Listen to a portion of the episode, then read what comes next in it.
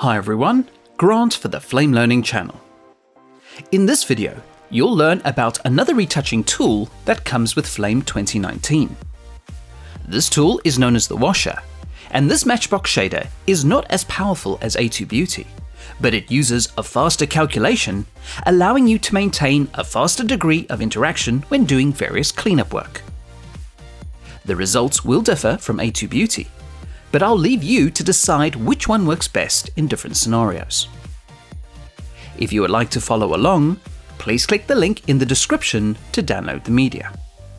Alternatively, if you're watching the podcast, then please type the displayed link in your web browser. Now I've loaded the media into a timeline, and we'll use the effects environment to perform the cleanup. You can also do this with the Matchbox node, the Image node, or the Action node in Batch. Click the Effects tab and zoom into the model's chin. Ensure you are on frame 1. So there are three little spots that we need to remove, as they stand out quite a bit. Now in the A2 Beauty videos, I showed you the workflow of applying the shader first, and then applying the masks second. This workflow is actually not set in stone. You can apply the masks first, and then the shaders. So hover over Selective 1 in the viewport, and using the contextual menu, add an ellipse G-mask. Starting in the center, draw the mask outward from the spot. If you find the axis is too large, click the Setup menu, choose the Preferences tab, and scale the axis down to your liking. Now returning back to the G-mask, select it in the viewer and use the contextual menu to add a gradient point for softness. Drag the point out to create the feathered edge. So that will be the mask for the first spot. Go ahead and add another two G masks to cover the other spots. Just repeat the same steps as before. Add the G masks to the selectives, draw them on the spots, and soften the masks. Now these masks are only positioned for frame 1. So to track them to the spots, select the first G mask in the HUD and switch to the axis tracking menu. Change the mode to planar and click the Analyze button. That's the first mask done. Select the second mask in the HUD and go back to frame 1. Change the mode to planar and analyze the track.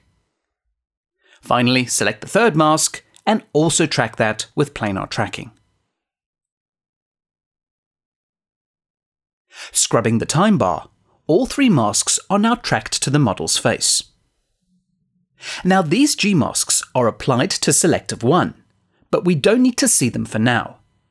So change the icon display to selected using the pull-down menu or the I keyboard shortcut.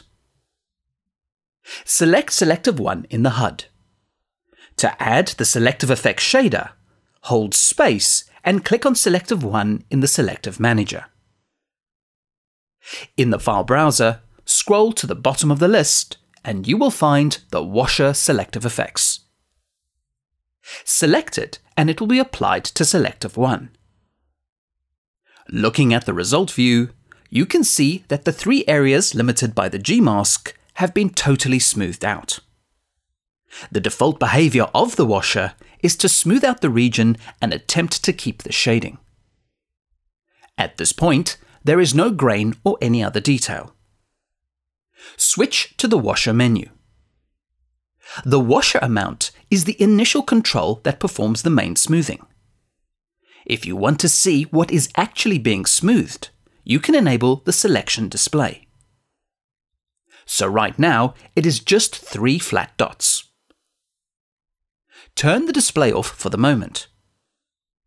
The grain amount can pull back the grain on the image, however, it is super sensitive and must be used very sparingly.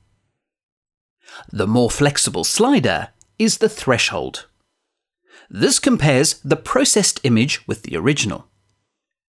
As you increase the threshold, this mixes back to the original image. So the detail and grain are returning. When you enable the display to see the selection, you can see that the threshold is targeting the troublesome areas, and by adjusting the threshold softness, you add subtle blending between the original image and the processed result. If you switch the display to residuals, you can see the selection over black, and you can increase the brightness of the display. Just note that the gain slider does not affect the actual processed result. Finally, switching to processed shows the processed areas over black. You can disable the display option. Now there are also shading sliders similar to A2 Beauty, and these can restore highlights and shadows in the constrained regions if needed. If you frame the image to the viewport and scrub the time bar, you can see that the washer has done a pretty decent job cleaning up the spots. Now the washer shader is an additional look development tool that you can use alongside A2 Beauty. The results between the two shaders will be different, and you can decide which one does the job for a particular shot. Just remember that the washer may not be as accurate or as advanced as A2 Beauty, but it is certainly faster if you need the result pretty quick. Don't forget to check out the other features, workflows, and enhancements to Flame 2019. Comments, feedback, and suggestions are always welcome and appreciated. Please subscribe to the Flame Learning channel for future videos, and thanks for watching.